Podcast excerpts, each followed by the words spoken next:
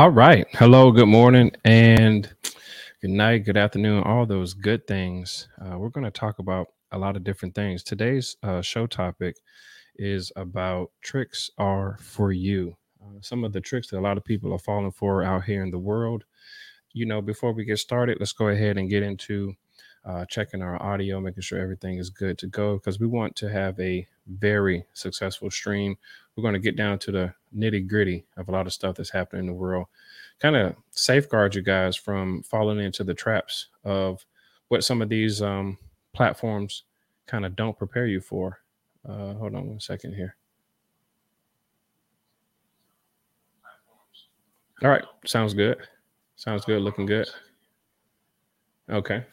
So we do have an outline. We're going to stay on topic today. We're going to try to make this show at least about a good hour, maybe an hour 15, but my goal is to make it at an hour. Um, we're going to go over some things and we're going to make this very clear.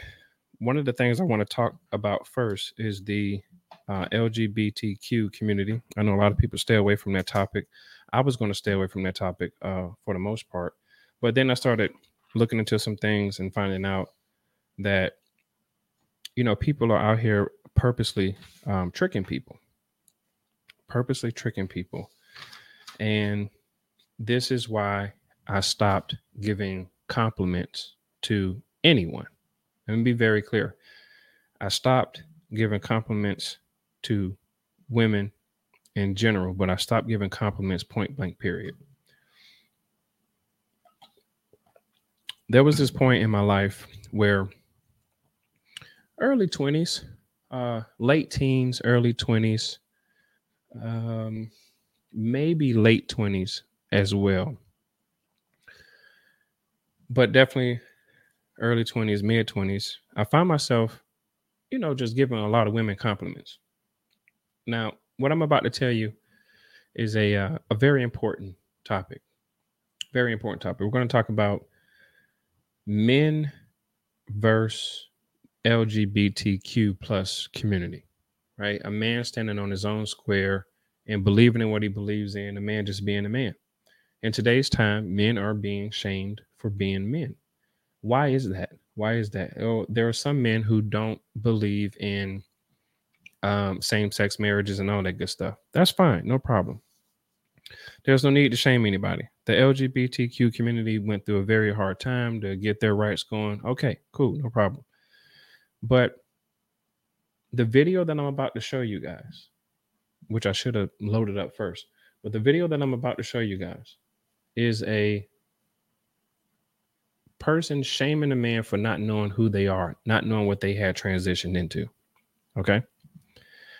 But before I get started with that, let me tell you why I had stopped giving compliments to to women. I stopped giving compliments to women because there was a point in my life where I didn't know if the person I was about to give a compliment to was a woman. There, I said it. I didn't know, wasn't for sure. I'm looking, but I'm like, what's going on? Something don't look right. So I didn't act on it, didn't say a thing. I just kept it to myself, just kept my comments to myself. this started back in the year 2009. And the reason I kept the compliment to myself is because when I went to to do therapy that remainder of that year, I find myself sitting down with a woman. She was a, a heterosexual woman, but I find myself listening to her story and someone had taken advantage of her. I've told this story before, but I'm going to tell it again today. Someone took advantage of her after they gave her a compliment. And as I'm sitting in the course or sitting in the class, if you will, listening to her, because you got to be a, listener more than a doer. As I'm listening to what she's saying, she had got sexually assaulted and our session was her perfect time to express what she needed to express. So she's expressing to me what happened to her years ago and she got sexually assaulted. She's a happily married woman now, has a great family. She's doing well now, but at the time, I realized that there are just some women who don't want to be complimented because they've been through something that we don't know that they've been through. So, in that, I had developed this book, Say Hello to Me. when I developed Say Hello to Me, it had everything to deal with how men can take a back seat and let women approach them. As of recently, I just finished the audiobook to this. There's going to be a male and female version of Say Hello to Me. It's about a 45 minute read. If you put it on 2x speed, it'll probably be a 15 minute read. But it's a 45 minute read. It's going to be in a male voice and a female voice. And in that book, I realized that it would be best for women to more so compliment men or to approach a man versus a man approaching a woman. Now, I do lay out both theories, and both theories are successful, but this is the reason why I don't give compliments. On your screen, you're going to see a panel of people. You have myself, Dr. Umar Johnson. In the middle is Hope Giselle. To the right of that is Jordan Peterson. And to the right of Jordan Peterson is Andrew Tate. We're going to talk about these individuals who are very influential in the world, extremely influential. And their goal is to become successful, if you will. Right? They're, that's what their goal is. Their goal is to become successful. But in becoming successful, what you'll find is they're tricking you about certain things. When I was thinking about doing this stream, I always want to point it out to like to business. Everybody that I just showed you, they're trying to make some money. No doubt. Are they trying to trick you to make money? Not really. Not really. These people that I have up on I had up on the screen, I'll show them again.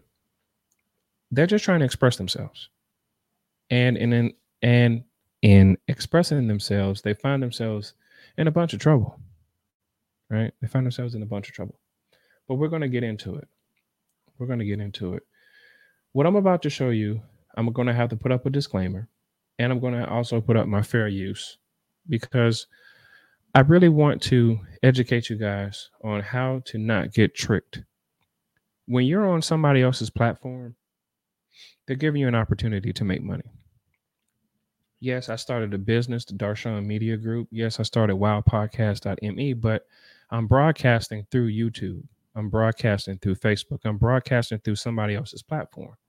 These are not my platforms. It's my product, but it's not my platform.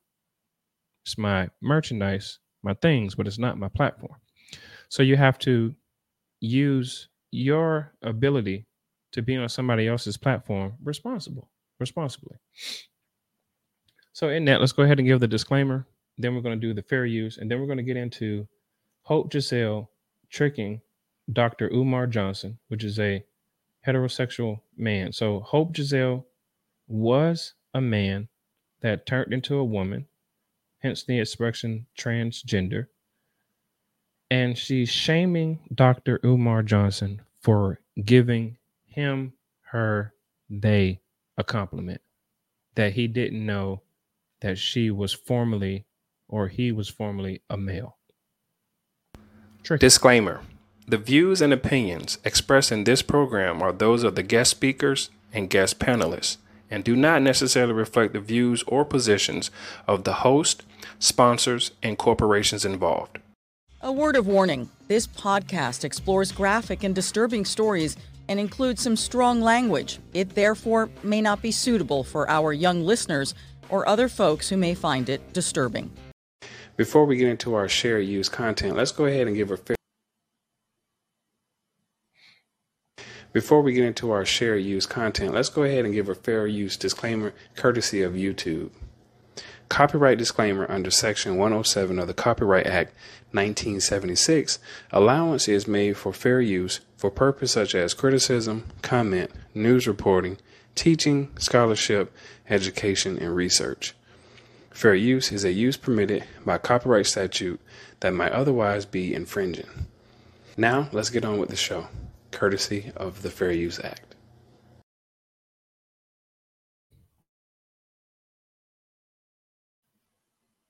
Okay, now that we got that out the way, let's go ahead and do this. Right. So I told you guys who I am, right? Well, let's do it like this. For for those of you who don't know who I am, my name is Darshawn McAway. I'm the best-selling author of Girlfriend versus Wife Duty, Say Hello to Me, and the Anaya's Adventure series. Uh, today, um, my whole focus and my goal is to tell people how to basically not trick themselves out of making the money that they're supposed to make for their lives because you never know how long your longevity will be living on this earth. And just because you want to simply express yourself, yeah, you will trick yourself out of your money. So, with that being said, we're going to do this. We're going to bring this up right quick. I'm going to remove that. We're going to do one, two, three, about four videos, maybe, maybe three. And we're going to do some shared content. Hopefully, it comes up up on the screen here. Here we go. All right, perfect, perfect. Let's do it like this. Let's make it a little bit larger. Now, what you're looking at here is Hope Giselle. I'm going, I'm going back here. Let's do this. Hope Giselle is the person on the on your screen in the middle with the orange or maybe yellow uh, jacket. Hope Giselle was formerly a man. Now, recently, about three weeks ago, Dr. Umar Johnson, which is the gentleman right here next to me with the uh, with the white T-shirt on, Dr. Umar Johnson, who is a, a clinical psychologist, might I add, was on a show basically trying to find out the root issues between black people. And in that, Dr. Umar Johnson was giving a few compliments to Hope Giselle, who again is a part of the LGBTQ community and is a trans activist. Now, I have some information about Hope Giselle uh, from the website. It says Hope Giselle, activist, author, and artist. Hope Giselle, national organizer, diversity and inclusion specialist, and trans activist. So that's the information on Hope Giselle. Let's give a little background about uh, Dr. Umar Johnson. Dr. Umar Johnson is in the process of, oh, let's do this. Oh. Dr. Umar Johnson, where's my screen at here? One second, guys. It was all going good until I started acting all bougie. All right, let's do this. Got you over there. All right. Okay. I had to open up a new tab. So we're there. Dr. Umar Johnson. Um, he was in Hidden Colors, I believe, one and two. Like I mentioned before, he's a clinical psychologist. Uh, He's an American motivational speaker. He's an author. He's a child psychologist who focuses on Pan Africanism. He's a he comes off as a very controversial figure, but that's his credentials. Uh, he's a conservative as well, so he's for the black community, which uh, made perfect sense for him to be on the panel with Hope Giselle, who was talking about black issues. Now, I have a video here, and again, if you're at work or if you're around children, I'm going to tell you right now, this audio is extremely inappropriate for children. It's extremely inappropriate for the workplace. I'm going to play it and hopefully you guys can hear it. Here we go.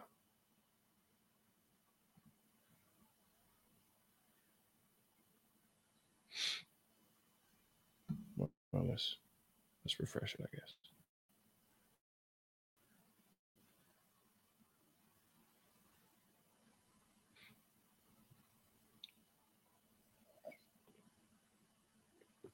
What happened? Some technical difficulties, guys.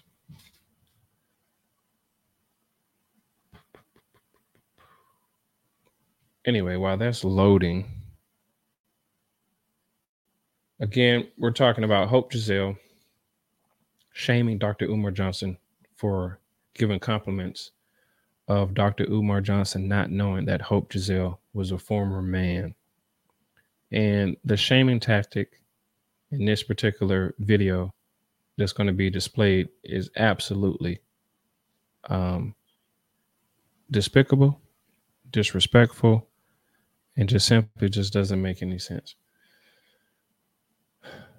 So give me a second here while we bring this up. Is it moving now? But what really burns your grits and what really makes you upset, Dr. Umar, is that you sat there on that motherfucking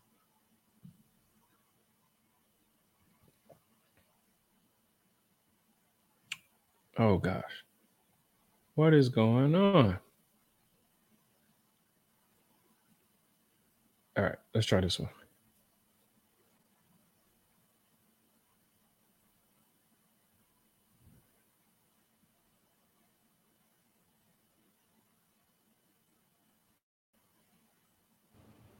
But what really burdens your grits and what really makes you upset, Dr. Umar, is that you sat there on that motherfucking live, that panel for an hour and a half with, with commercial breaks and all of that shit.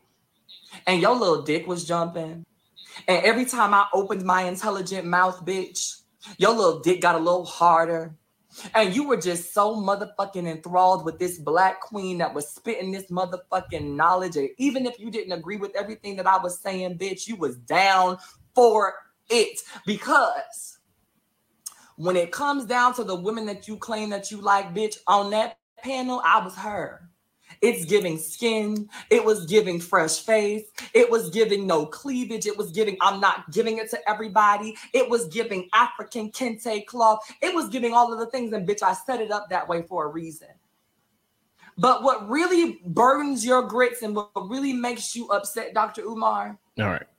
is that you sat there on that motherfucking Okay. Now, you see that? You see what I'm saying?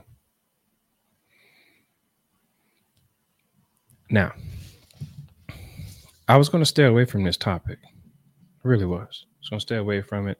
Didn't want to have anything to do with it. However, I started realizing um, I'm stepping into a whole different world of product. And there are people such as uh, Hope Giselle that are transgenders, uh, right? And in that, what you guys have to understand when you're a business person and you're selling product, I have no issues with whatever your sexual preference is, whatever type of personality you want to have, whatever type of gender you want to be. Because when I go out to restaurants, uh, people who are waiters and waitresses and bartenders, they you don't know what their sexual preference is just by first looking at them. Sometimes you can't even tell if it's a, a woman or a man. But when it comes down to the pro- product aspect of it, I start to realize that you can't be what you would consider uh, transphobic or homophobic when it comes to being out here in the world. There's nothing to be afraid of or to be in fear of because these same people they buy water, they buy toilet tissue. So when you're selling a product, would you say to yourself that you don't want a gay person buying your product? You have no control over that once you put it out there to the masses. But my issue would be this listening to this audio of Hope Giselle shaming Dr. Umar Johnson for being, I guess, polite, if you will, or giving a compliment of him not knowing that Hope Giselle used to be a man, that's a shaming tactic. It's despicable, it's disrespectful, and and honestly, it's not even cause for. I've noticed throughout my lifetime that the LGBTQ community plus the rest of the alphabet, they want to be accepted. Once they're accepted and other straight men start accepting them for conversation and whatever they have going on business wise, it then becomes a shaming tactic of, well, you're doing business with a gay person. Well, you're doing business with a trans person. I go, well, wait a minute. You guys fought for these rights. So why is it that you're trying to shame me for continuing to move forward and not think less of you? And this is what I'm noticing about the world. And the only reason I'm bringing this up is because people have their sexual preference. They're all around us. There's nothing I can do about it. I don't have any issues with it. Quite frankly, I really don't care. But what I do care about is I'm noticing that the world is reducing the stance on being a man. And if a man is going to believe in what he believes in, that's just what it is. When I think about the word man, I add age to it and it comes up to manage. Right? So being a man to me is managing everything that's around us. Whether you're a married man or a single man, you still have to manage things around you. You have to manage your emotions. You have to manage emotions of others. You have to manage people that you do business with. You have to manage your time.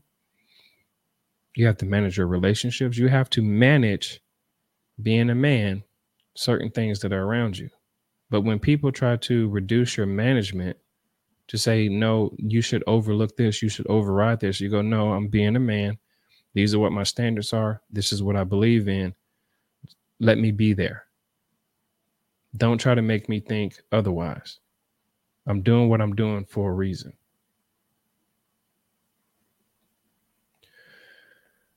But again, when a person like Hope Giselle says what they say, it makes me not only believe that that person's intent is to destroy you. Because why else would you say something like that? Let's listen to it again.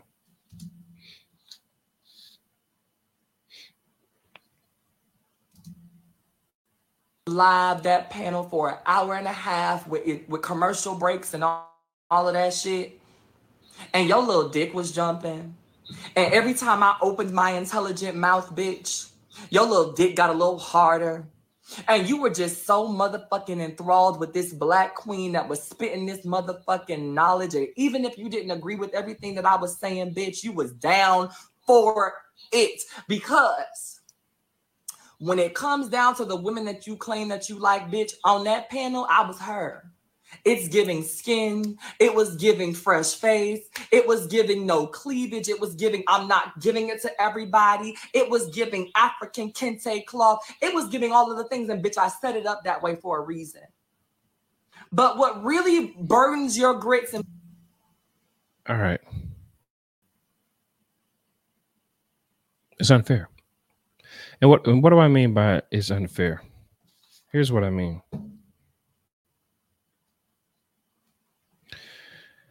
It's unfair for the world to tell me as a man that I don't have the right to believe in what I believe in.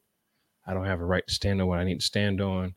And that simply I have to accept everything that people want to be within themselves.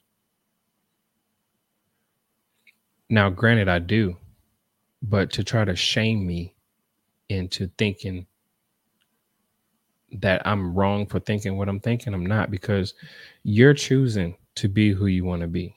You're choosing to say the things that you're saying. Dr. Umar Johnson got up on a panel trying to speak with a group of people on the notion of solving black people's issues. Had nothing to do with their sexual preference, had nothing to do with the LGBTQ community. However, he did not know that Hope Giselle used to be a man. Now, I don't know if Hope Giselle went through a, a total transformation, none of my business. However, when Hope Giselle decided to shame Dr. Umar Johnson for him not knowing that he used to be a man, that's where you're wrong. That's where you're wrong. There was not even a debate on that panel for Hope Giselle to really even attack Dr. Umar Johnson because he was there to solve problems. He was there to talk about the issues. He gave a few compliments of Hope Giselle's intelligence, but then Hope Giselle took it to a sexual preference. She took it to a sexual level. Should start talking about his private parts. How does that solve black people's issues? And this is why a lot of people do have issues with the LGBTQ community on the notion of, well, what are you shaming me for being a straight man for? Why are you saying that people are homophobic and transphobic? That they're in fear of what exactly? Because if you're going to transform into a woman, okay, well, now you're just being viewed as every woman out there. Now, in that, my whole point of doing this particular segment was based off of why I don't give compliments to women, why I don't give compliments to people. I keep my thoughts and my opinions to myself. But this stream is to point out what happens when you take it too far and how you lose business, how your mouth can make you lose money. Your mouth can make you lose your livelihood you can ruin your life by yourself just by simply you mentioning something that's totally inappropriate. I stopped giving compliments to people because there was many times in my life just being out and about you see someone and you want to say oh you look nice or this and this and that but you're not knowing what that person is or even how they feel But when you look at what Hope Giselle is doing, it would make one say, well, well, it's no need to give anybody any compliments anyway, to be honest with you. But if you're going to give somebody a compliment, then they're going to turn it around on you to make it seem like you were sexually attracted to them. Then guess what? I'm not complimenting anybody because I was just being nice. I was just being polite. If that's what being polite is. I've said this to men before, and I'll say it again today. Fellas, if it's, it's, it's totally up to you if you do not want to give people compliments. I stopped giving compliments in the year 2009 up until now, to this very day. I only compliment people that I absolutely know. I don't compliment random strangers at all. It's unfair. Now, moving on. This next interview, we're going to talk about Jordan Peterson. And in talking about Jordan Peterson, I wanted to find out why Jordan Peterson was crying. it didn't make a lot of sense to me. I got a chance to watch the interview in its entirety so I can have an understanding. For those of you who are tuned into this, we're talking about tricks are for you. This is how you trick yourself out of your life. This is how people are trying to trick you.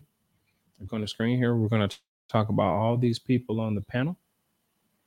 We're going to talk about Dr. Umar Johnson, Hope Giselle, that's in the middle, Dr. George Peterson, and Andrew Tate. Now, one second here.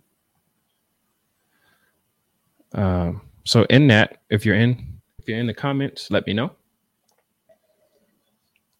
I may do an open panel. I'm not too for sure. If you want to join the panel, let me know. But you're gonna have to, you're gonna have to pay to play with Darshawn. That's it. You're gonna have to pay to play with Darshawn. Now, we're gonna bring up um, this interview here it was Piers Morgan talking to Jordan Peterson, basically trying to find out why does a certain portion of the world, in particular women, why does a certain portion of the world dislike you? Why are you viewed as an evil man?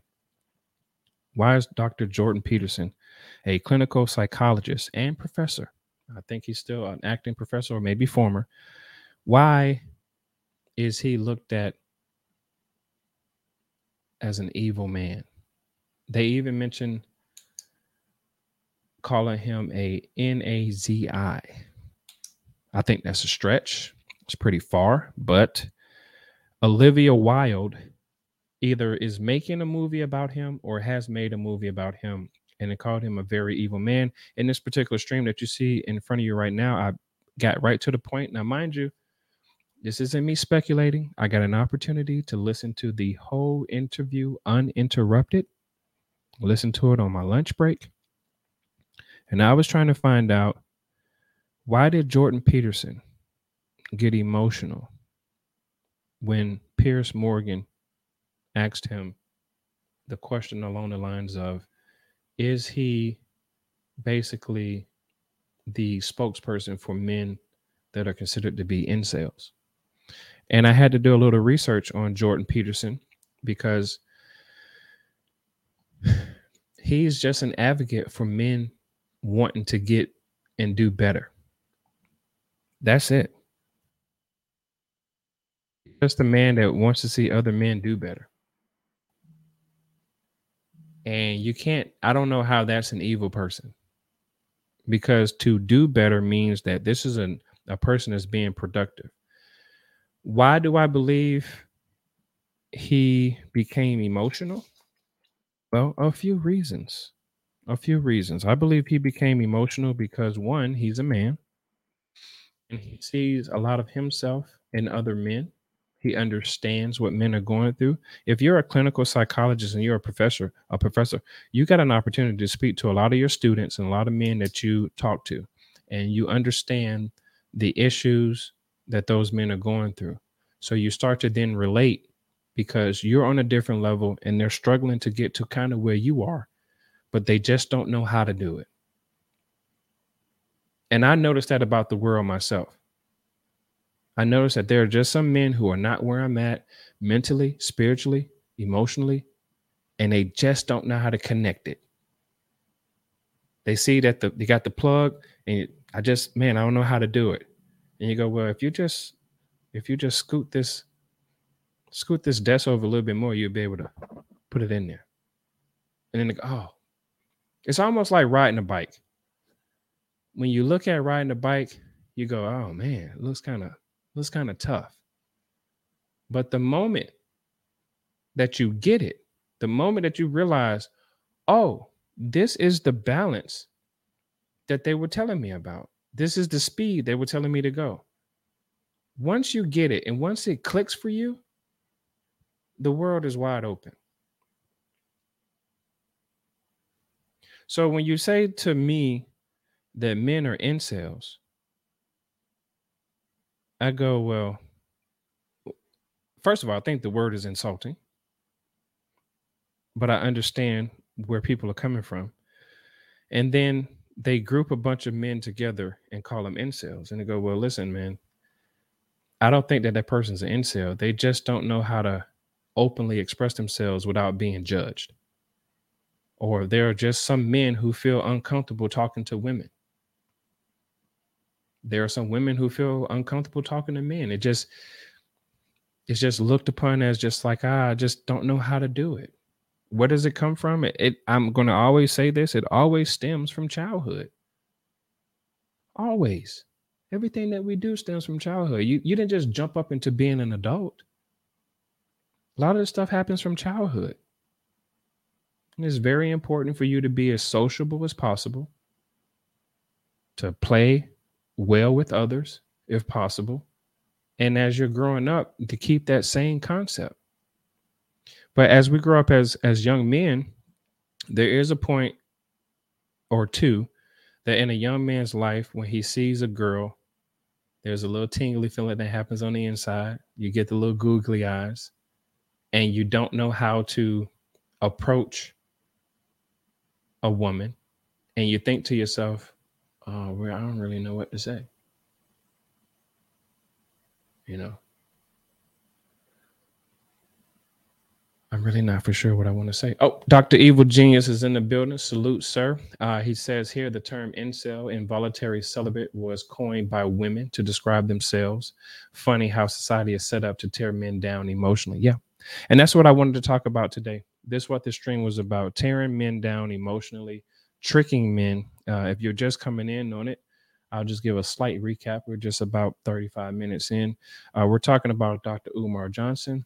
The person in the middle here is Hope Giselle, which is a trans uh, transgender. Used to be a man, but she decided, or he, she, he, they decided to shame Dr. Umar Johnson for giving a compliment when he did not know that that person was a former man. We're going to talk about Jordan Peterson and basically uh, why he got emotional and why does he care for men so much and Andrew Tate, the infamous Andrew Tate, um, how Andrew Tate thinks that uh, basically the freedom of speech isn't so free. I think he's starting to realize that. And it's something I want to point out about Andrew Tate later on in the stream that you guys are going to find very interesting. And we'll get to it. But let's get to Jordan Peterson. Now, Dr. Evil Genius here, he said something very fantastic. It was coined by women. And the thing that trips me out about women, and I, I want to go back to this right here. I want to sh- show this because I just I just finished the audio book of um, Say Hello to Me. I got three, two, four, six, about six audio books coming out. I know a lot of people don't want to take the time to read, and that's okay. So we're going to put out the audio book. We're going to have it in the male version, the female version. So say hello to me. When I first wrote the book, it came off the heels of me not giving women compliments. Just I just refused to do it.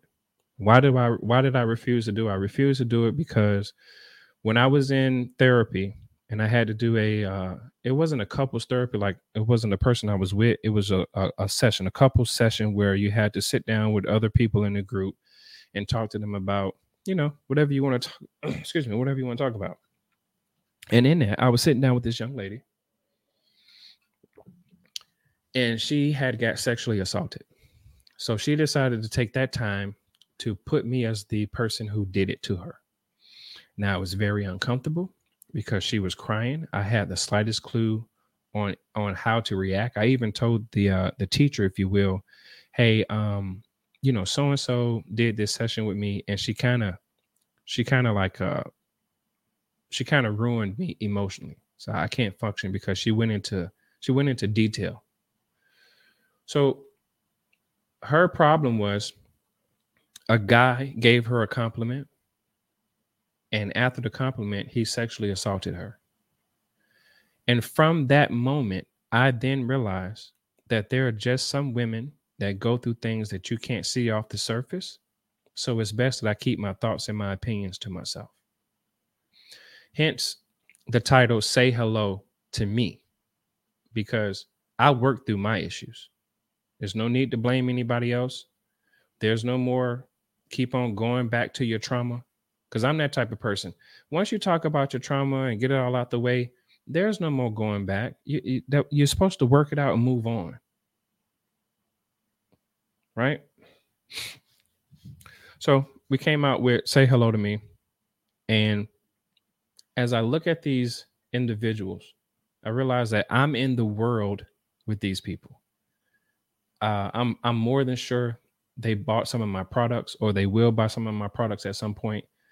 and whatever sexual preference you have or whatever your thoughts or opinions or stereotypes about men and women it's more so like you have to keep that stuff to yourself because you'll find yourself tricking yourself out of money.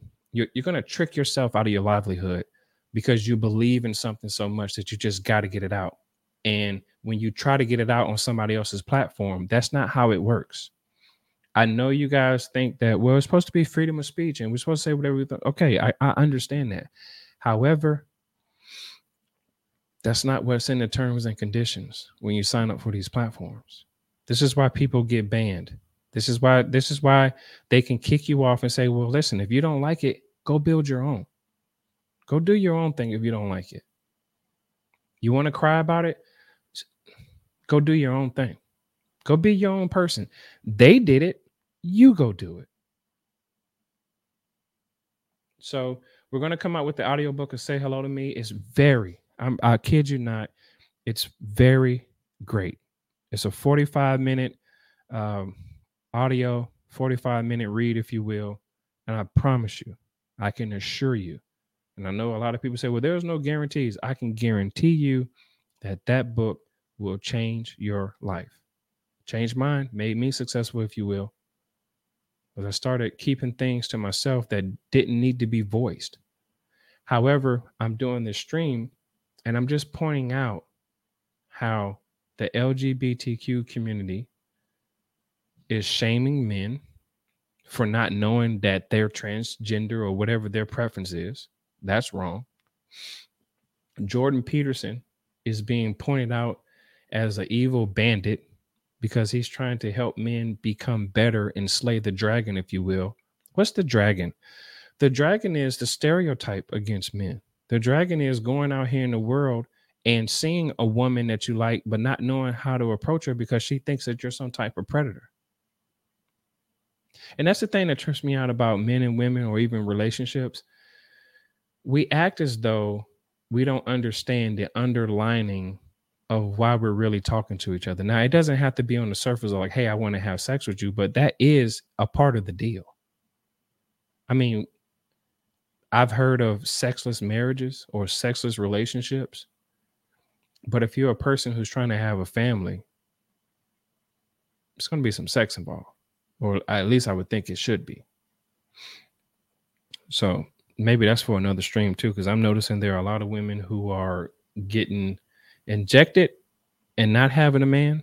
That's a thing, you know, which is, I, yeah, we'll talk about that on another stream because I'm I'm interested in that one too. So, but I'm only talking about things that I'm interested in because, again, like I mentioned earlier, I, I have a new a new product line coming out. It's going to be in a beauty world. We got some face masks coming out. And one thing I started thinking about was when we were doing our survey, our marketing survey, was well, well, there are a slew of people who use face masks. And I need to market it to people who are in the beauty world who are trying to make themselves look better. And in that, we saw this big study, this graph of a lot of people who are in the LGBTQ community that uh, that buy beauty products. So I go, okay, this is different. I would think you know it's just a straight sale. Just hey, just sell it. However, that's not how it works. There's a is a it's a, a a tactic to it. You you have to say certain words and certain colors to to kind of persuade people to buy your product. But again, we'll get back to the point. But that's why I'm doing this. So again, Jordan Peterson, uh, clinical psychologist, and uh, I think I want to say he's a former professor. He got a little emotional on the Piers Morgan show. Uh, Piers Morgan had asked Jordan Peterson about Eh, uh, Olivia Wilde making a movie about him, and is he the uh, basically the spokesperson for uh, the incels? And we're going to play a little bit of it here. I already played my fair use, and we're going to See what he says here. Narcissistic compassion. Now AIs, you know, it's a threat too, but if we if we are if we had our act together ethically, it's possible that AI could become uh, a useful servant rather than a tyrannical master. You don't want to automate your tyrannical masters, and that's the danger. That's yeah. one of the dangers of AI. I've got to wrap it up. I don't want to, but I have to. Uh, I want to ask you just quickly uh, the film director, Olivia Wilde, oh. has a new movie out, which yeah. is, she says is based on you, this insane man, this pseudo intellectual hero to the incel community. Incel being these weirdo loner men uh, who are you know, despicable in many ways. Is that you? Are you the intellectual hero to these people? Sure. Why not? You know? Now, when he said that, when he said sure, why not? I took it as him being sarcastic. Right? Listen, if you've ever listened if you've ever listened to a lecture of Jordan Peterson talking, just coming away from his lecture will change your life. Right? So when when when he said sure, why not? I took it on both sides of him saying, okay, well, I'll step up for it. Sure, why not? But I also took it as him being sarcastic. But then I took a, a deeper dive into it and I say, you know what? Here's his opportunity to tell men, like, hey, man, I, I'm just like you. Right? I just figured some things out for myself. But let's continue. Um, people have been after me for a long time by because I've been speaking to disaffected young men. You know, what a terrible thing to do that is.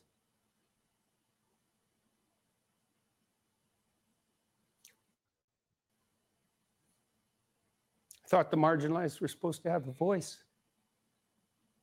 It's making you emotional. To talk about that. Well, God, you know,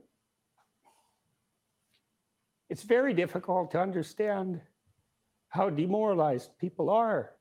And certainly many young men are in that category. And you get these casual insults, these these incels. What does that mean? It's like well, these men, they're they don't know how to make themselves attractive to women who are very picky and good for them. Women like be picky. That's that's your gift, man. Demand high standards from your men. Fair enough. But all these men who are alienated, it's like they're lonesome and and and they don't know what to do, and everyone piles abuse on them. When mm-hmm. she said that, Olivia Wilde, it, it, stung you, didn't it? I saw the. Oh, reaction. by that time, you know, that as far as as criti- critiques go, that was kind of low level. I mean, once I got painted as Red Skull, you know, magical super Nazi, that was kind of the end of the insults. There's no place past that. So when Olivia Wilde made those comments, the first thing I did was go look at the preview for a movie, which I quite liked. I thought I would go see that movie probably. Okay, so a lot to unpack there. A lot to unpack. First of all, let me say this to you, and let me be very clear. I'm every bit of a man's man. I told you guys earlier in the stream my definition of a man. My definition of a man is to manage everything that's around us, manage our emotions, manage our money, manage our family, manage our relationships, manage our health, manage everything that's, that's about you and the people who are around you. Man and age, manage. When I first saw this video in its entirety, uninterrupted, and it came down to this point, I understand why Jordan Peterson became emotional. I believe that it's absolutely positively okay for men to cry. However, if you keep on crying, that's the thing you probably need to figure out is why do I keep on getting emotional? It's fine to be emotional. What I teach men and have taught men in my consulting classes is you don't have to stay there. Like, for example, if someone passes away in your family, absolutely cry, let your heart out. But you can't keep yourself there you, you cannot keep yourself there. You have to you have to progress and move forward. I have two nephews. I'm the oldest of nine children. I have five brothers. I'm the oldest. But my brothers they're all grown now. They some of them have their own family but the the two young ones that i see now are my two nephews. Well actually i got three nephews. One of my brothers had a baby sorry four. So many. Four nephews. But my sisters sons, they're very impressionable, very tender hearted. So, in that, as an uncle, you're teaching them to be strong, but you also have to understand that you cannot make children mute their emotions. You cannot. You let them feel it, you let them cry about it, you explain to them hey, you fell, you fell off your bike, you bumped your knee, you're bleeding. Feel the pain, feel it. That pain's not going to go away until it's time for it to heal. But you can't not get back on the bike. You cannot not move forward. It's a perfect example. I don't know if many of you can notice this, but and I don't really point it out as much, but I have a scar on my lip. And I had a scar on my chin, but it's gone. But I had a scar across my chest, like a lion. It's like a lion had scratched the heck out of me. What happened was, I was riding my dirt bike that my dad bought me, and I didn't know how to downshift correctly. And when I was downshifting or trying to downshift, the bike locked up and it threw me off. Went over the handlebars, had an open face mask. I've never in my life felt the concrete the way I felt it that day. 16 years old, hit the concrete. I had to been going about 50 miles an hour. Hit the concrete face first. Shirt got ripped up. Concrete just tore me all up. I get up and instantly you can feel the burning sensation. And I'm looking around like, oh man, where's my dad? right? Because he he wasn't that far, but I didn't see him, and I didn't feel any blood yet. But I'm like all hypered up, adrenaline kicking in. I see my bike. I'm in this neighborhood. I'm like, man, I can't even. I went to go pick up the bike, tried to push it forward. It was locked up. Dropped the bike, ran to my dad because I started seeing blood fall. Running to my dad, get to my dad. I'm bleeding, chest open. First thing he's thinking about, did you get into a fight? I'm like, no, I, I didn't get into a fight. I fell off the dirt bike. He's like, well, where the dirt bike at? Okay, no, where's that? He said, are you okay? Yeah. Goes to his back of his truck, tells me to put on some alcohol, uh, clean myself up real bad because I had dirt all over my face, dusty. And as the pain starts to kick in, I get emotional. Start crying. Why am I crying? Shit, it hurts. It hurts. I'm looking in the mirror. I see blood. That makes it worse when you look at it go, oh, crap. Face is messed up. Chest is messed up. So as I'm crying, my dad's looking at me like, oh, you're to be okay. And then mind you, this is my father, man. I'm 16 years old. My dad is every bit like up in his 40s or something like that. My dad didn't tell me to stop crying. He said, you're to be okay. It's all right. It's all right. We're to, we're to go get the bike. We're to clean you up. And uh, you just, you're not to have to work for a couple days. You got to, you got to heal up. Now, in that time, I'm I was a summer kid. I used to go see my dad during the summer. They had shared custody, or what they would consider to be shared custody. And my dad was more so like, "Oh my gosh, the boy didn't fell off his bike. Now I'm never gonna get a chance to see my son again." That's what he was thinking. Uh, we had this conversation. So I go, we go get the bike, clean myself up. My stepmom she was like, "Oh gosh, what happened?" Right? She's trying to baby me. My dad, don't baby him. He's fine. And the reason he said don't baby me was because when I was in the truck with my dad, he was explaining to me that when you fall, I need you to get back up. He said, This is his words that he said to me, and I'll never forget it. He said to me, When you heal up, I need you to get back on that dirt bike. Cause he knew. He knew I was he knew I wasn't gonna get back on it. He knew I was I was scared of it, fearful of it, because it threw me off. It messed me up. I was really jacked up. I was really jacked up. I didn't heal up until like three days later. Tender, just man, everything was tender. Had a big gash on my lip. Didn't even know if it was gonna really heal up right. But anyway, my whole point to the story is it's okay to cry. It's okay to feel emotional but staying there all the time that's not not where you want to be because you'll never get out of that slump. So rightfully so three days later i get back on the bike. My dad teaches me the proper way to downshift. And he says listen don't go past this gear because when you go past this gear it's a certain speed. Just get to know the bike learn the ins and out of it but don't not get back on it again so I got back on the bike. He took me to an area where there was uh, no concrete. We went to um, some property that one of his friends had, and I rode the bike out there and had a good time. But you know, I say all this to say that's the same lesson I have to teach my nephews. Uh, same lesson I end up teaching uh, my brothers at the time when I was a little younger is to it's okay to cry. It's okay to feel emotional. Don't let nobody take you from those emotions. As a matter of fact, if you're not in tuned into your emotions, you're probably going to find yourself lacking in life. You're going to be a step behind. One of the best feelings to have is to be happy. I told this to my daughter the other day. I say, Anaya, I say a lot of people don't get an opportunity to know what their purpose is. I say, our purpose in life is to feel good about who we are. Our purpose in life is to be happy. It's most important. So you're going to feel sad. You're going to feel discouraged. You're going to feel upset. You're going to feel annoyed. I said, but you got to stay happy. You got to. Everything that I've done in my life from a worldly financial aspect is because I was happy. I never did it out of frustration. I, or I never stayed frustrated about it and was just disliking everything. And then it, it became something everything that I manifest for me came when I was happy about it because I did it for myself. I just happened to put it out there on a commercial aspect, and then it, it took off some more. But a lot of men and women,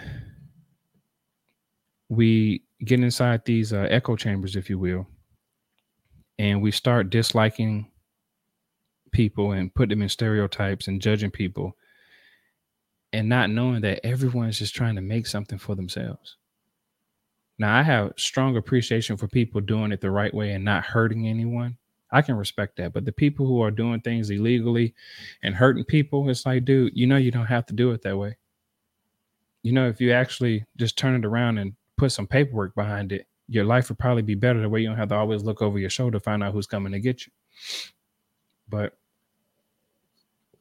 a lot of people like the fast money. There we go. A lot of people like that fast money and they like those risks. But I understand why Jordan Peterson was crying. I just suggest that you guys don't stay there. Again, it's nothing wrong with it. There's nothing wrong with it. I've cried. Uh, have I cried in front of my wife? Um, I, I, I think I cried in front of my wife uh, one time when I had got real sick in the year 2018. I didn't think I was gonna make it, and I was just talking to her, and just just the emotion of what I went through, I couldn't help it, man. I couldn't help but cry. I mean, my face, my face was damaged, man. I had basically like second degree burns on my face, and she was like, "Hey, let's go outside." Let's, uh, you know, the doctor said you need to go outside and get some sun, you know, some sunshine on your face and stuff like that. And uh, when I went outside, I just felt like the whole world was judging me, and, and there was nobody around There was no where we stayed at, there was not a there was nobody around. But it was in my head. And I just just broke down crying. And she was looking around. It's funny story. She was looking around, like, what's going on? why are you crying? And uh believe it or not, I said, Man, I feel like everybody looking at me. She was like, What are you talking about? She's like, nobody here but me and you. You know, um, the baby was uh, with the babysitter and and again I was in my head. I was in my head. I was in my head so much. But ever since then, I got out of my head, man. I got out of my head. And a lot of what a lot of what we go through in this life, it's up here, man. It's up here. You gotta you gotta take care of this. You gotta manage this. You have to manage it. You want to know what being a man is? Is protecting yourself. Protecting up here, protecting your brain, protecting your emotions. That's being a man. That's being a man. So that's what we have on Jordan Peterson, right? That's what we have on Jordan Peterson.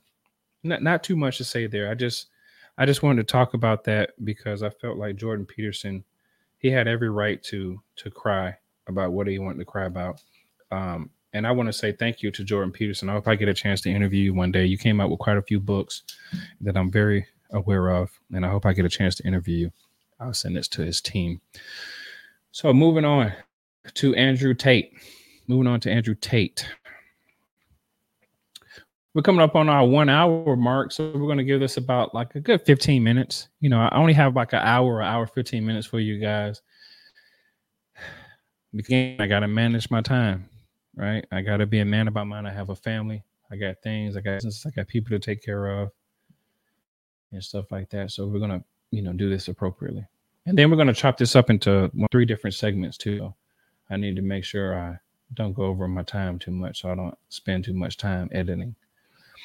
So while this is coming up, if anybody has any uh, questions about anything, uh, let me know. I was to do an open panel. If you want to come up, you have to be somebody that I know. I'm sorry. And oh, matter of fact, you know what? I'll I'll let you come up, but if you cam up, if you cam up, I'm gonna drop you. Yep. It sound crazy, right? If I see you cam up, I'm gonna drop you. You know, I got my safeguards up. I'll put the link in the in the in the in the chat here. But there's something I want to say about Andrew Tate. Something I want to say about Andrew Tate. Now, here's where this is a little conspiracy theory, just a little bit. on Piers Morgan Uncensored, one of the most infamous men in the world, Andrew Tate's misogynistic oh, tirade. To be- Hold on, we'll get to you. Now, Andrew Tate, I want you to look very clearly. I'm going to put the link in the chat. Again, here's the disclaimer for you and this this platform. I have my safeguards. If you turn on your camera, I will drop you immediately. I don't want to see you. I just want to hear from you. I know. I think that's a better option. If you cam up on my platform, I'm going to drop you.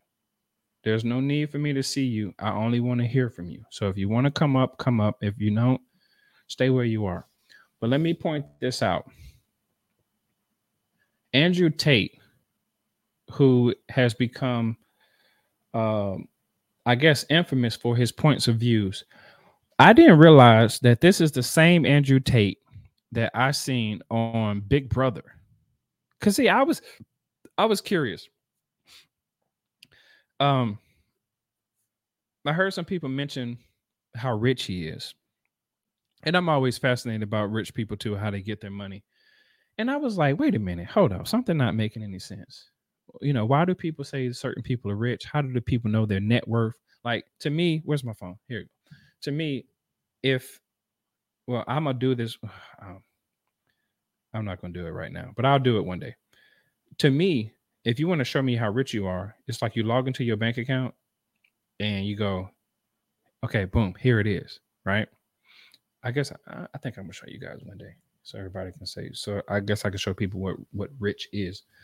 But when I found out that he was on Big Brother, I was like, oh, this makes sense. He's been in he's been in television before. Then I found out that he was uh he's a, a prominent kickboxer. Okay, that makes more sense. Then I find out that he has a casino or two. I said, okay, that makes sense. So I see why people say this. But when people come up with like a exact dollar amount, I'm like, fam, how do you know that? But a lot of times, what I know, since I do business with banks, a lot of times what I know is some of these men and women, they'll start these companies and they'll get like these massive loans. And technically speaking, yeah, it's your money, but it's the bank's money that you have to pay back with interest. So I I'm from the cloth of if it's better for me not to borrow money from banks because to me it's not my money. They just gave me it to make my own money to then pay them back. And then once I pay them back, now I start, you know, start I take off the training wheels and I do it by myself. But when you go to get like PPP loans and SBA loans and stuff like that, it's like, dude, it's, it's not even your money. I, I actually got my stuff out the mud. Like I actually like created it myself, you know, put a patent on it. And it's like I actually invented it and sold it off to somebody and got a license for it. And it's like, oh, you just went to go private label it? It's like, fam, that's not. But that's me. That's that's how I am. What I want to point out about Andrew Tate is this. Very clear in this video right here. Look at this. This is very obvious to me. And here's where my conspiracy theory comes in. It's not going to make sense to you guys, but I'm going to point this out. Right now, when Andrew Tate is sitting at the table, Let's do this. I've I've noticed this in all of his pictures, not all of them, but a, a great vast majority. Andrew Tate is holding up the Illuminati sign. He does it so much that I said, dude, is he a part of the Illuminati? But then I start thinking, well, maybe he maybe he's not because he, what he's going through, but he's getting banned. But is he really banned though? He's banned from being on the platforms, but he's not banned from talking to people on on their platform to be back on the platform, if that makes sense. So he's banned from having accounts, but he's not banned from being interviewed on different platforms that that banned. But I've noticed that Andrew Tate, he holds up the Illuminati sign a lot. Now, I had let me see if I can do this. Um I had some images pulled up, but there, it was on my cell phone. Let's do this. Andrew Tate.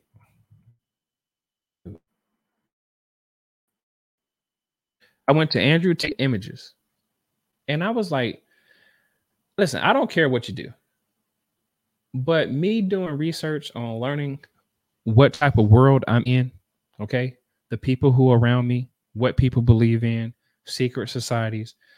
Why do I know about secret societies? Is because I was going to be in a fraternity.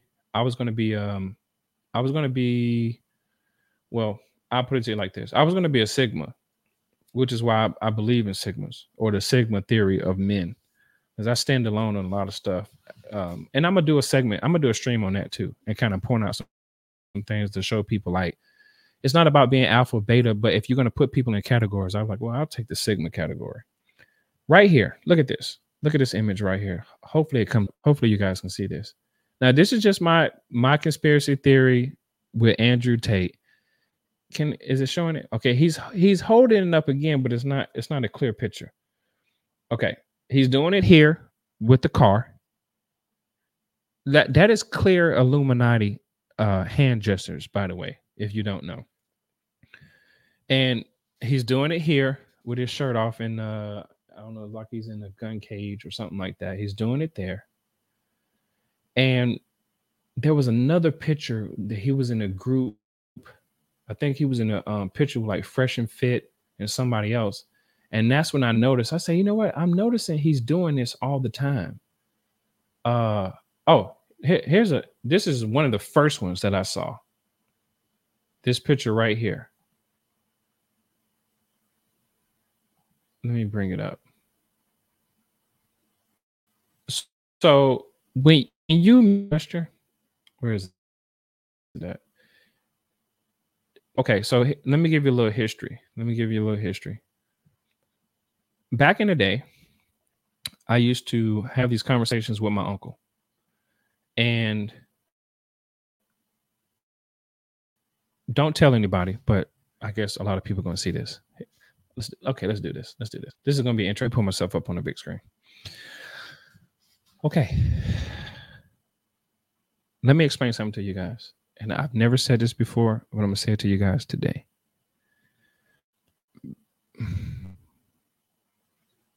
Can uh can I censor it just right? I mean by censor it is not to to use any curse words. Okay, so uh, about 16 years ago. Yeah, roughly about 16.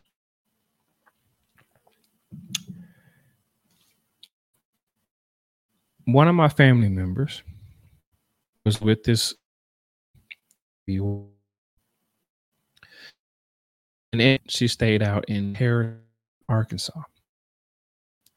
Harrison, Arkansas is probably like the home to the KKK. And in that, the young lady that my family member was talking to, she asked, Hey, can you come help me clean out this place? We're going to put the house up for sale.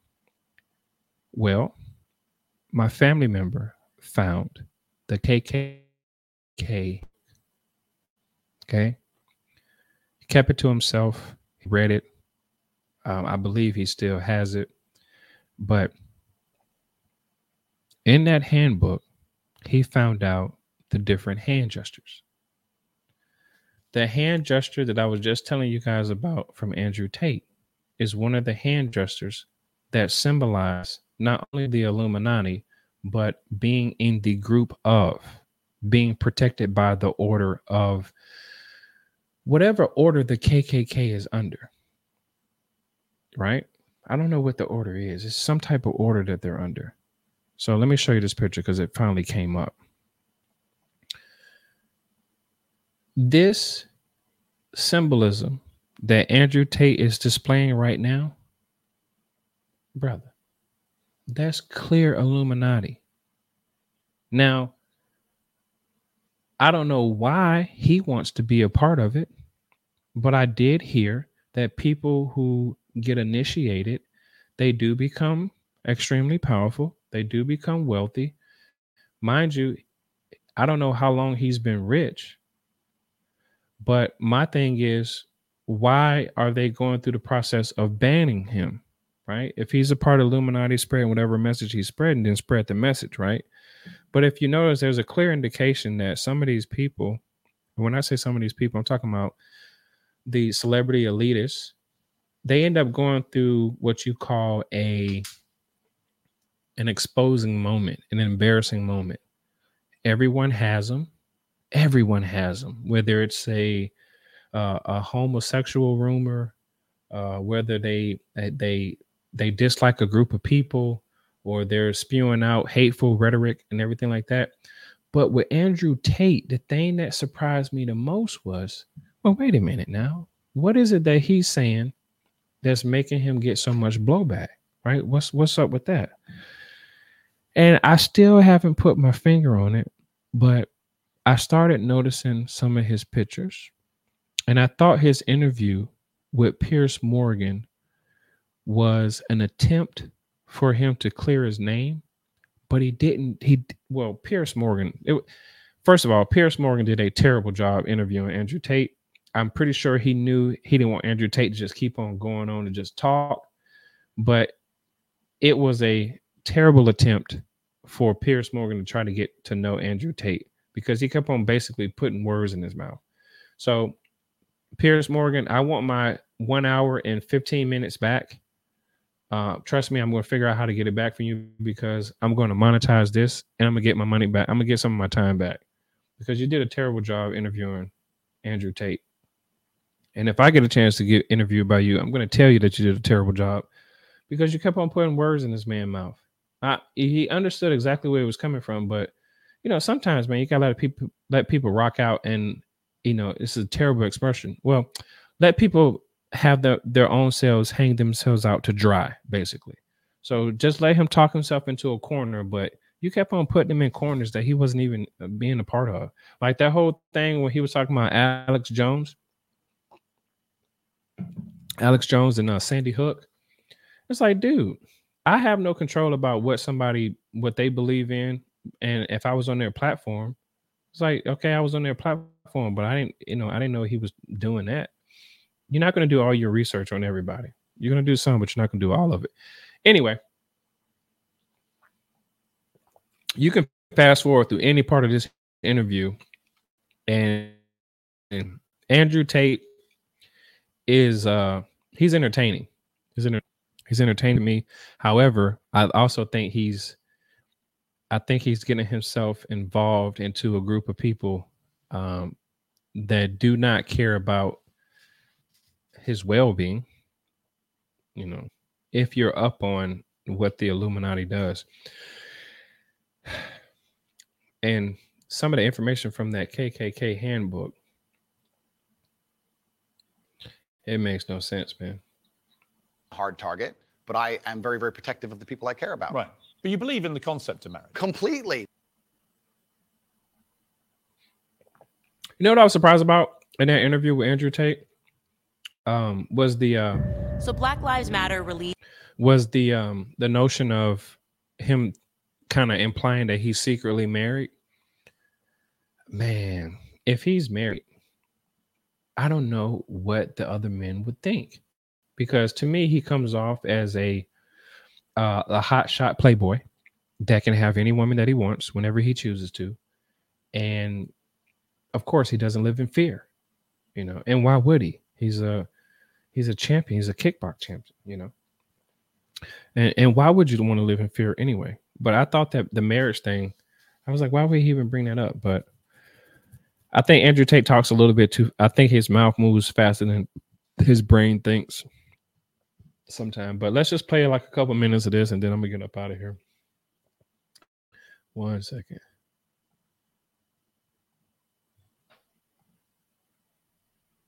About the whole time. What do you think? I we talked about a man giving a woman away. Okay. I believe in marriage more than anybody. In fact, I believe in marriage. In, no, please. Okay. I believe in marriage in the traditional sense. I believe a man has a duty to stand up and be a real man. I believe that the problem with the world today that we are facing is that not enough men are sticking to the age old ways of masculinity. Mm-hmm. I believe that me standing up and saying a man must protect a woman and provide for her, so he needs to make sure that she's safe. He needs a degree of authority to I protect have no her. problem with no, but no, you, but people do have a problem with it, I'm, and that's I'm the and that's the world we're in now. Andrew, I'm over here.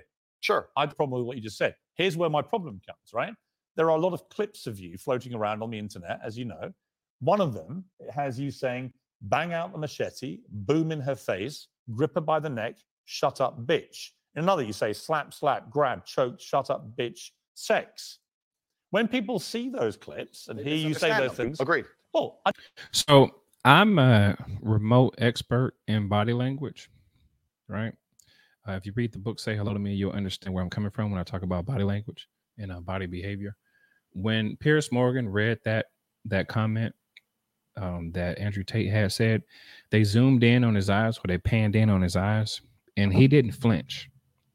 And I can say that I respect a lot when men stand on their square about what they're saying. Andrew Tate is a man who stands on his square, right? I just think he found himself in a situation where he didn't think that what he was saying was going to be taken so wildly out of context. Now, some of the stuff is kind of like preposterous or what I would just call, uh, I guess, what they consider tongue in cheek. I just think that these guys are entertaining, especially Andrew Tate. But that particular part where Piers Morgan was reading it, um, I never had, I never heard that particular video or that clip.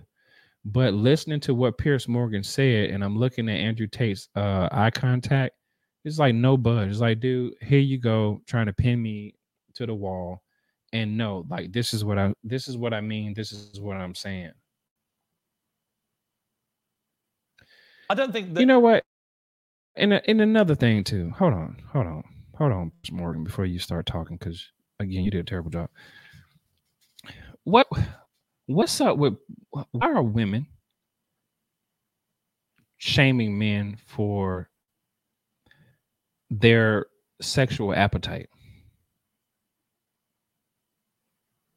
Why is that? What's up with that? What's what's the what's the what's the shaming tactic on a man's preference, what he prefers? What's the shaming tactic in a man wanting to be sexually involved and wanting to be sexually active with you as much as he possibly can? It- it- break break that down for me. Explain to me why is it that I'm not supposed to have a sexual need to want to be with you or to do it as many times as possible before I don't know, maybe before things go left or before your monthly comes. Like, what's the deal with that? Now, I have talked to some women about that, and the answer that I got is sometimes they're just not in the mood. Sometimes women say, "Well, we just we just want to be held. We just want to be cuddled." And I get that. That's why I came up with that definition of a man is to manage all these different emotions because, you know, believe it or not, there are some days that you're not going to have sex. You're just not. You're, e- you're either too far away and you've been gone all day, or you're working, or somebody's asleep, somebody doesn't feel good. And there was a point in my younger life, in my 20s. Oh, man, you guys got to hear the audiobook to Four Seasons. When I released that audio, you can go purchase the book now, but Four Seasons, I was at it almost like every day. But then when you get into a committed relationship and you have a family, it's the time, the priority of time, the concept of time changes it. It changes. Well, okay. Well, like like perfect example. Let me see if you guys can see this. Hopefully, you guys. I'm gonna show you my calendar. Everything that you see in my calendar, that's like a, a yellow line. Watch this. Let me see if you guys can see that. Uh, bring it over here. See all those yellow lines? Let's do it this way. Like those are those are days that I'm just I'm swamped. I'm swamped. Right? I'm swamped. And being in my 20s, it was it was kind of the same thing. I've like always kind of used a calendar, but it was different. It wasn't like it wasn't like take my daughter to taekwondo class, uh, pick my wife up from the airport, and you know, oh, I got to pick up my family member, or I got to go move somebody. It was like it was just me. Now it's like everybody else, and I got to manage me. You know, Doctor Evil Genius, what'd you say here? Bring you up on a big screen.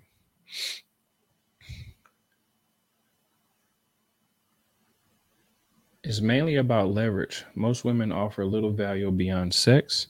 They need to keep the price high and men's expectations low to stay relevant. I agree. I agree. I absolutely agree. I didn't really have much on Andrew Tate. I kind of wanted to put out his hand gestures. I thought this interview it was okay to listen to. I just thought Piers Morgan did a bad job of really kind of like highlighting who Andrew Tate is to the world. Um, I, I'm curious as to what's next for Andrew Tate. Um, if and this is where I'm gonna be careful when I say this, but I mean this about everybody. I wish everyone well, and if he's not doing anything to hurt people, you know, I hope he progresses in life because one thing I do understand that if everybody in the world is progressive or productive, if you will, then we're going to be living in a better society.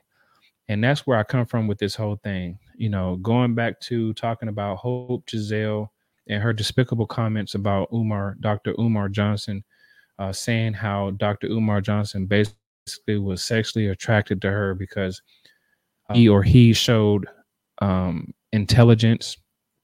The things that she said about him was just, again, it was disgusting. It was despicable. Uh, the fact that Jordan Peterson, let's just keep it right here. The fact that Jordan Peterson um, has a heart to care for men, that's great. He wants to see men and women do well. Um, where did they get the point where he's against uh, women and all this other type of stuff? I don't know where they get it from. As a matter of fact, the first time I heard about, let's go ahead and close these windows out. The first time I heard about Jordan Peterson was um, he was at a debate with uh, what's the guy name? Ah, man, I should know his name uh, black author, poet. Um, because it was that whoever put the video up, it was like clickbait.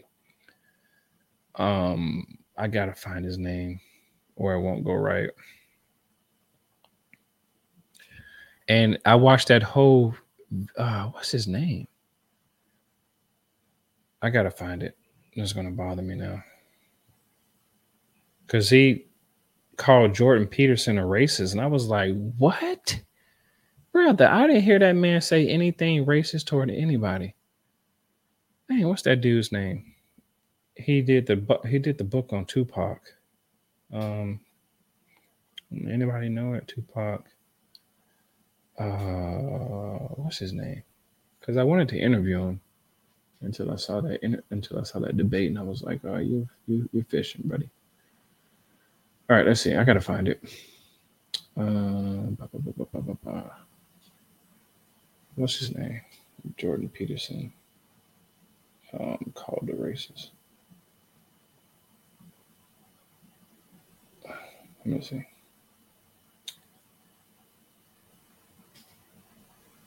We gotta find it. All right.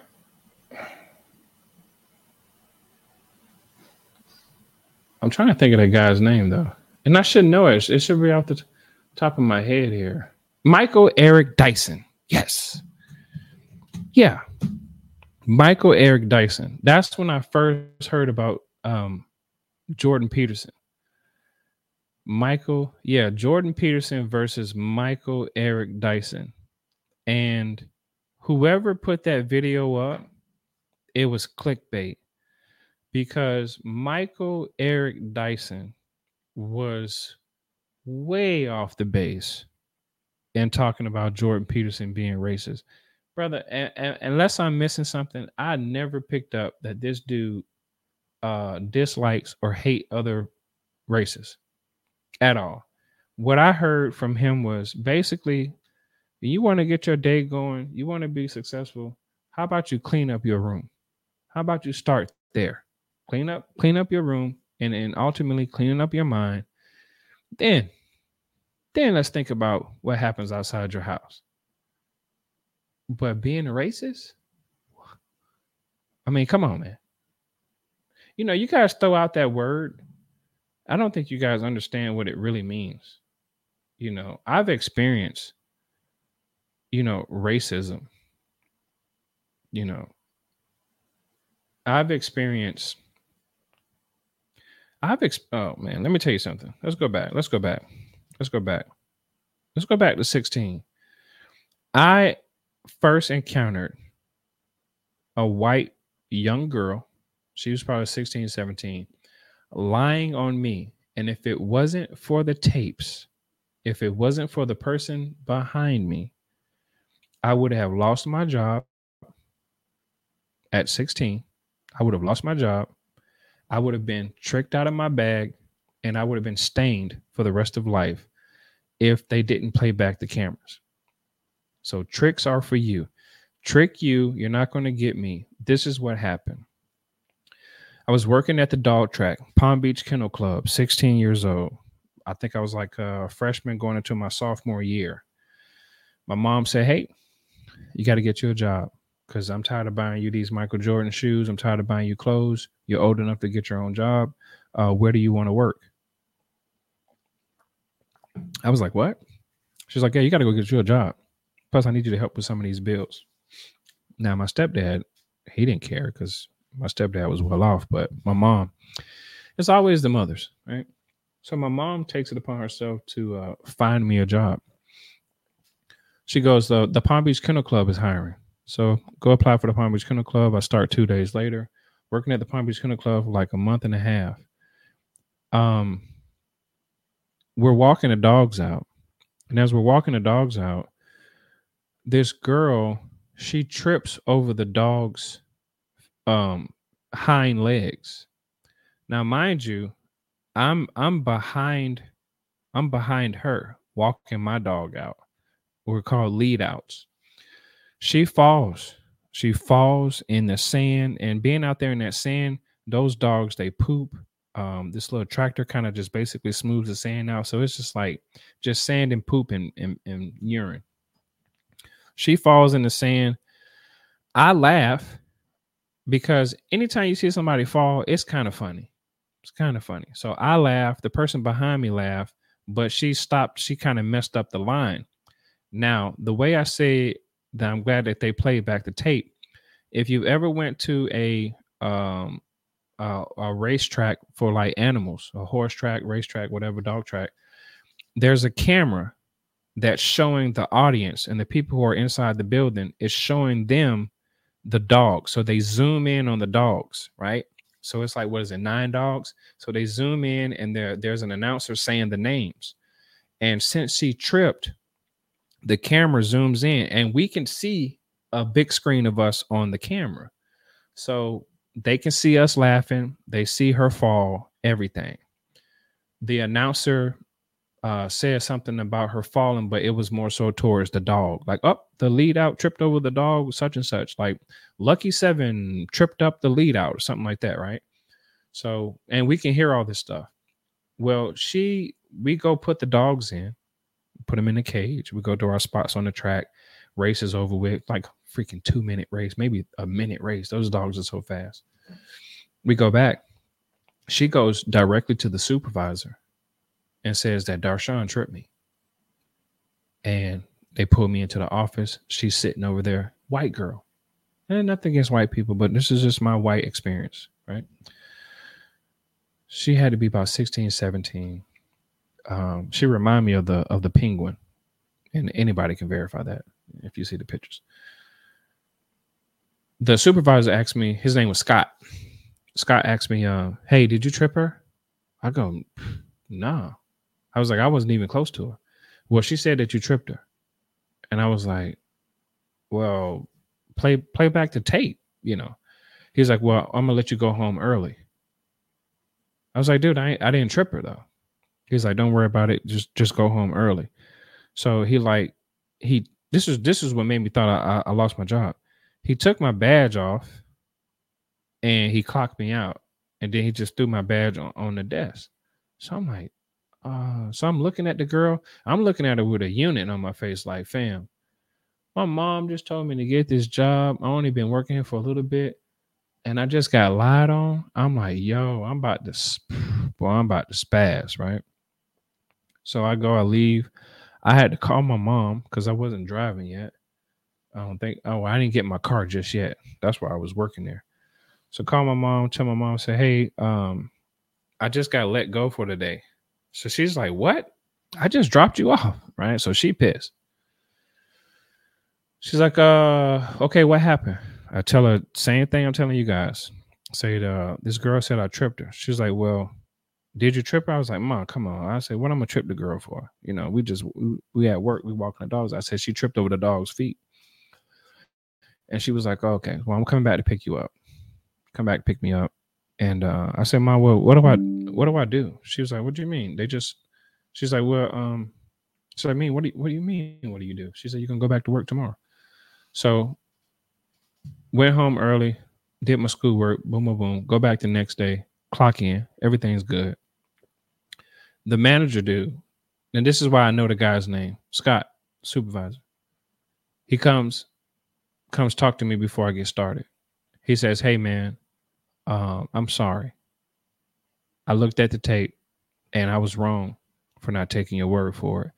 So I gave you, and he wasn't supposed to do this. I gave you um, the hours that you had missed because I had let you go home early.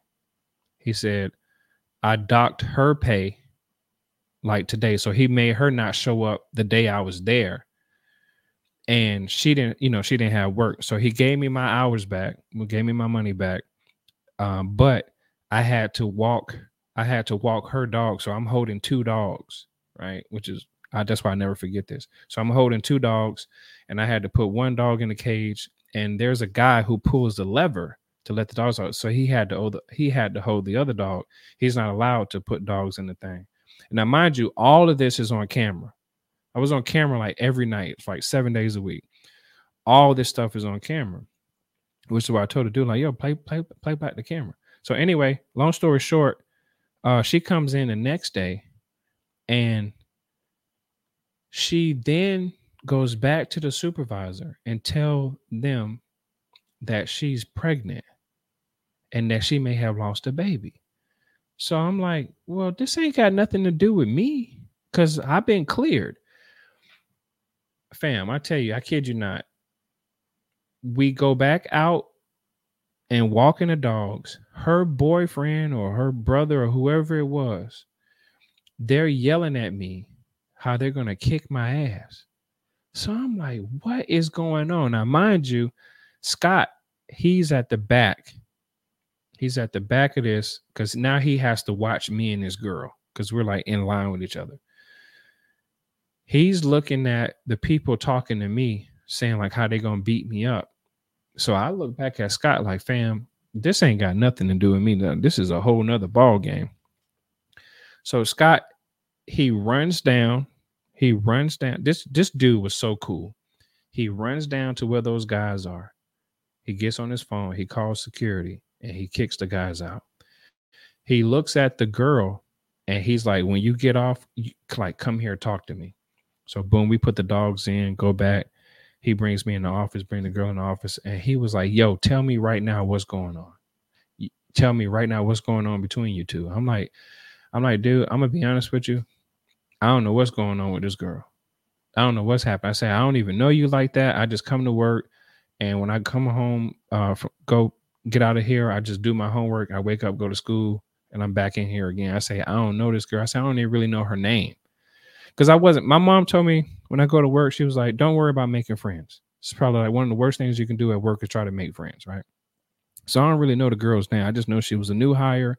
They told me to show her a couple things, and that was it. But other than that, I ain't talked to her right? My mind wasn't focused on girls at 16 anyway. I was like focused on sports. So anyway, he was like, "Well, listen, um, if I hear anything out of you two again, I'm just going to let both of y'all go." So he asked her in front of me, like, "Hey, are like, you know, are you okay? Are because you said you're pregnant. Like, are you pregnant for real? Or are you just saying that because you were embarrassed?" So she finally tells the truth and says, "Oh, I just said that because I was embarrassed." So he kind of looked at her like, you know what? You're not gonna last long. I'm gonna end up firing you. So she probably lasted like three weeks. She got fired um because she did something stupid and uh they let her go. But that's my story of of a woman lying on me in uh in a long short type of way. So I've experienced it. Wouldn't say that's necessarily like racism, but I've experienced um people or women lying on me and I'm like, yo, check the tapes you know, check the tapes. You know, um, always put yourself in the in the view of those cameras, man. Check them tapes. Mm. We are at a minute 35. I do appreciate you guys for your time. Hopefully, I provided some type of substance, maybe a little bit of entertainment here and there, a little conspiracy theory with my uh, fellow comrade Andrew Tate. But again, I wish everybody well. I hope they're not doing anything uh, illegal to make me want to um, retract my words. But I know people are trying to make it, trying to live their lives. I do want to say thank you guys. Um, also another thing too, we have um we have the audio book of "Say Hello to Me" that's going to be coming out, um, and also "Girlfriend versus Wife Duties." and my book four seasons. So let's go ahead and um, stop the share screen. We're going to stop it there. We're going to go ahead and bring up these books so you guys can see them now uh, feel free feel free to go ahead and buy the book. Um, it's a short read but it's a great read. I, I kid you not. I, I, won't i won't even sit here and try to sell you guys smoke it's a great read uh, dr evil genius says let me read your comment before we get up out of here before i close um he says, uh, I've been lied on several times in the workplace. So important to work for yourself. Yeah, yeah. That's kind of why I got up out of corporate. Um, anyway, I worked at a what was my last corporate job? Uh, I worked at a law firm. My wife had actually got me into a law firm, and I that's when that's how I know about um, uh, foreclosures and, and, mortgages. I was uh, working at a law firm in Boca Raton, and we did foreclosures and stuff like that. Uh, most men have been oppressing women for what? Most men have been oppressing women for years. Who who said that? Oh, in the book, in the book. Oh, yeah, yeah, yeah, yeah. Oh, yeah, I can explain that. Um, it was like, what are you talking about? No, so uh, in that, um, what I was talking about was the the oppressing, like the vote. Um, okay, I'm glad I'm glad you said that what I was talking about in the book is why I put it on. That's why I sold so many copies because people were like, "What are you, you talking about, boy?" So what was happening was when I was doing my research, the oppression that I was talking about was basically not letting women vote, not letting women kind of like uh, show off the goods. They're kind of like trying to keep women in the house type of deal. So, but when you read the book though, you'll see exactly where I'm coming from. I learned that tactic on the back of book blurbs from uh what's her name? Jacqueline jacqueline Deval. There was a book called how to publicize your how to publicize your book. Fantastic book. It was like the bible for authors or the bible for people trying to promote a business. That's how i found out how to uh, become a bestseller and how to do guerrilla marketing you put things in books this is I, i'll put it like this this is before um um this was before clickbait. So you're talking about being clickbaity. This was me being bookbaity, you know. But when you read the book though, you'll be like, oh, okay, I see what he's talking about. You know, it's kind of one of those things where you kind of give him a little synopsis of it and you know, you entertain him a little bit, but you know, it's up to that person to go ahead and read it. But the audio book is uh very, very um Good. I get the tactic. Ingenious. Yeah. We try to do what we can do, you know. But anyway, um, girlfriend versus wife duties.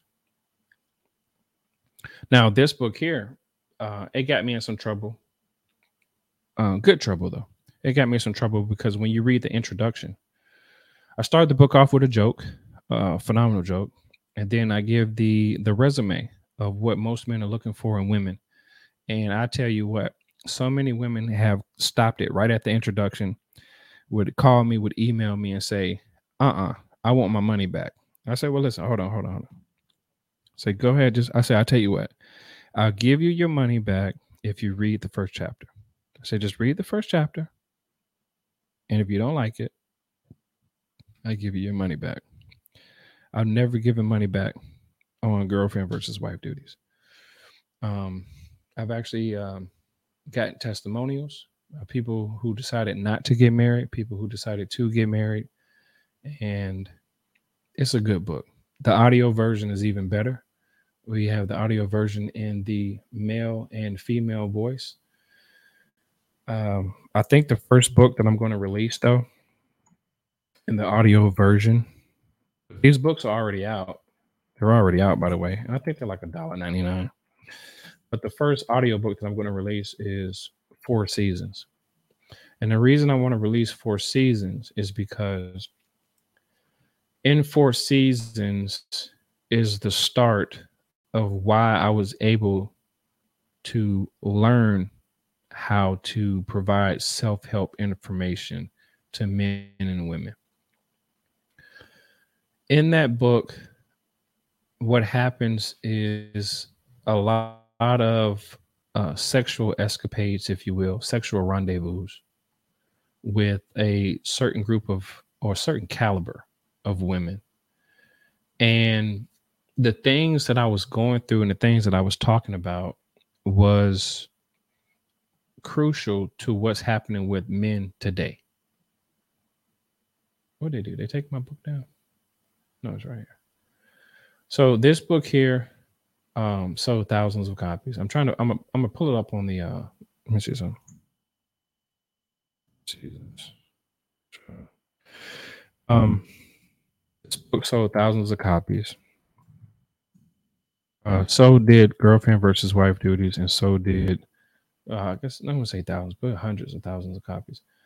Um, this is why I'm able to talk about myself the way I do. But Four Seasons is going to be the the release of the first one. Um, that's me on the cover, so don't don't take any offense to it. That was me. That was another tactic of me getting people to purchase the book. This is when this is what 2010. So I had my I had my spell through 2010 through 2012 is where I made a good gist of my uh, a good gist of my money though. Um, let's do this. I'm gonna I'm gonna pull it up real quick. Show y'all the cover. Share the screen. We yeah okay. So this book here, that's me on the cover. That was me back in 2010. If I can bring it up here.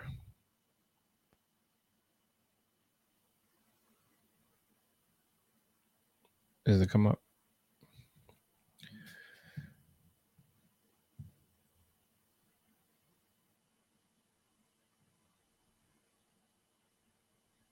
Okay, so okay, so that right there. All right. So you guys gotta understand, and I, I, I was gonna save this for a different stream. I'm gonna give myself two minutes. I was gonna save this for a different stream, and, and I'm still gonna do it. I'm going to release audio snippets of "Say Hello to Me," "Girlfriend versus Wife Duties," and Four Seasons. Four Seasons is based on an absolute true story. My wife knows about this book. Um, she doesn't really care for it too much because it involves other women. But however, this book here would be the start of why I became who I am on a successful level and why I'm able to give relationship advice when it comes down to marriage and even just being a single man. This book here, I kid you not, I I did not want to remember what I did, but man, when I heard it, I started talking like word for word. It's one of those books as to where you're hearing directly from the author in the exact way it happened. Maybe a little too much detail, but detail nonetheless.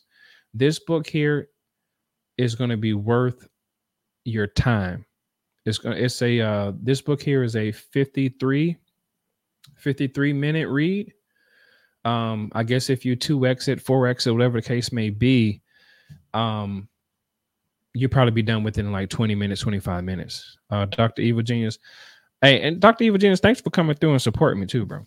I really appreciate it. Uh, he says, uh, if she knows and trusts you, why would she have issues with the context of the book? No, no, she she doesn't okay.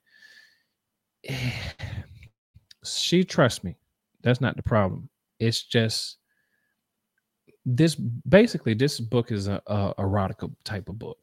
This is when uh, I wrote this book when having an erotica type of book was the thing to have, like to really go in on your sexual escapades. And the fact remains that I give so much detail. It's almost like a a, a triple X triple X movie or a triple X uh, uh, clip.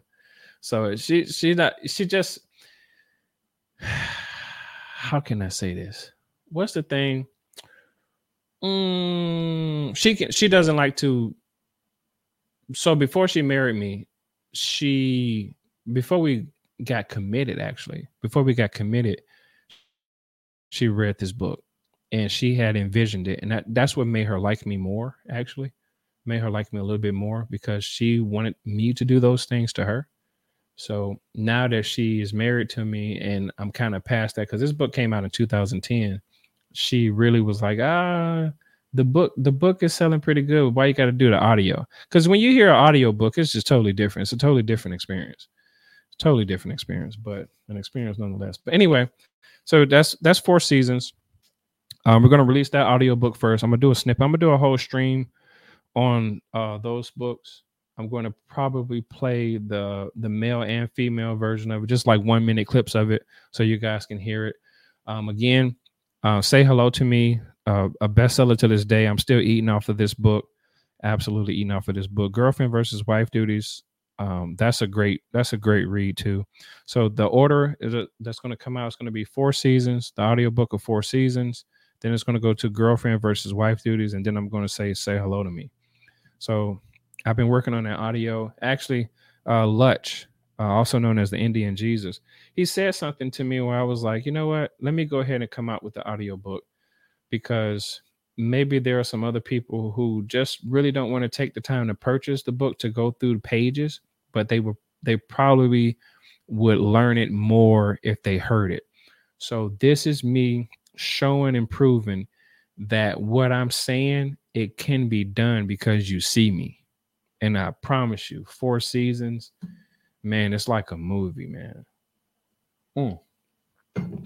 Love that book, man. I want to thank everybody who supported me and I appreciate that.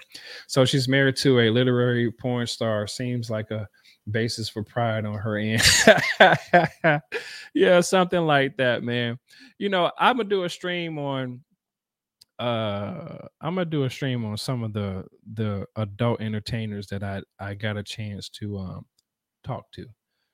Um, and actually, and I I, I really do mean like talk to and got a chance to hang out with them and some of the strippers. Um, I don't know. Maybe you guys will know them, but we're gonna do a stream. Let me write that down. I got a couple streams planned for you guys, and we're gonna schedule them too. So I'm gonna talk about my triple X experience. Okay. And the audio books. And it was another one I wanted to do. Oh, the bank account. Bank account because I think a lot of people, you guys Google stuff, but don't nobody show you nothing. So I guess we'll do that. It's not a big deal. Request me on Discord. Um, I'm not on Discord, but I'll, I'll look into it. I, I I did something on the Indian Jesus, but I just I took it off. But I'll see what's up, man. Okay, want to get you on? Okay, all right, I'll, I'll, so if you're doing your show on Discord and you want to get me on, I guess I'll look into it and, and find out. Um, here, do me a favor though. Uh, uh, do do this. Just do this. Email me the email me the link if you don't mind. I'm gonna put the email up on the screen. Email me the invite and we'll we'll make it happen. They're gonna email on the screen, and uh, we'll go from there. Uh, so yeah, so that's that's it. That's uh that's this show in a nutshell, guys. I I do thank you guys for coming through. Really appreciate it. And we're gonna go ahead and bounce up out of here. It's uh 12:30. I'm eating or drinking tomato juice. That's my meal for today. Well, at least until seven. Anyway, man, thank y'all for coming through. I appreciate it. We were talking about tricks are for you. Don't let people trick you out your life. Don't let people trick you out your money. Um, stay, stay prevalent in what you're doing. Don't go out here and hurt nobody. Be the best that you can be, and keep on living your life the best way that you know how. It's your boy Darshan. We're out of here. Peace.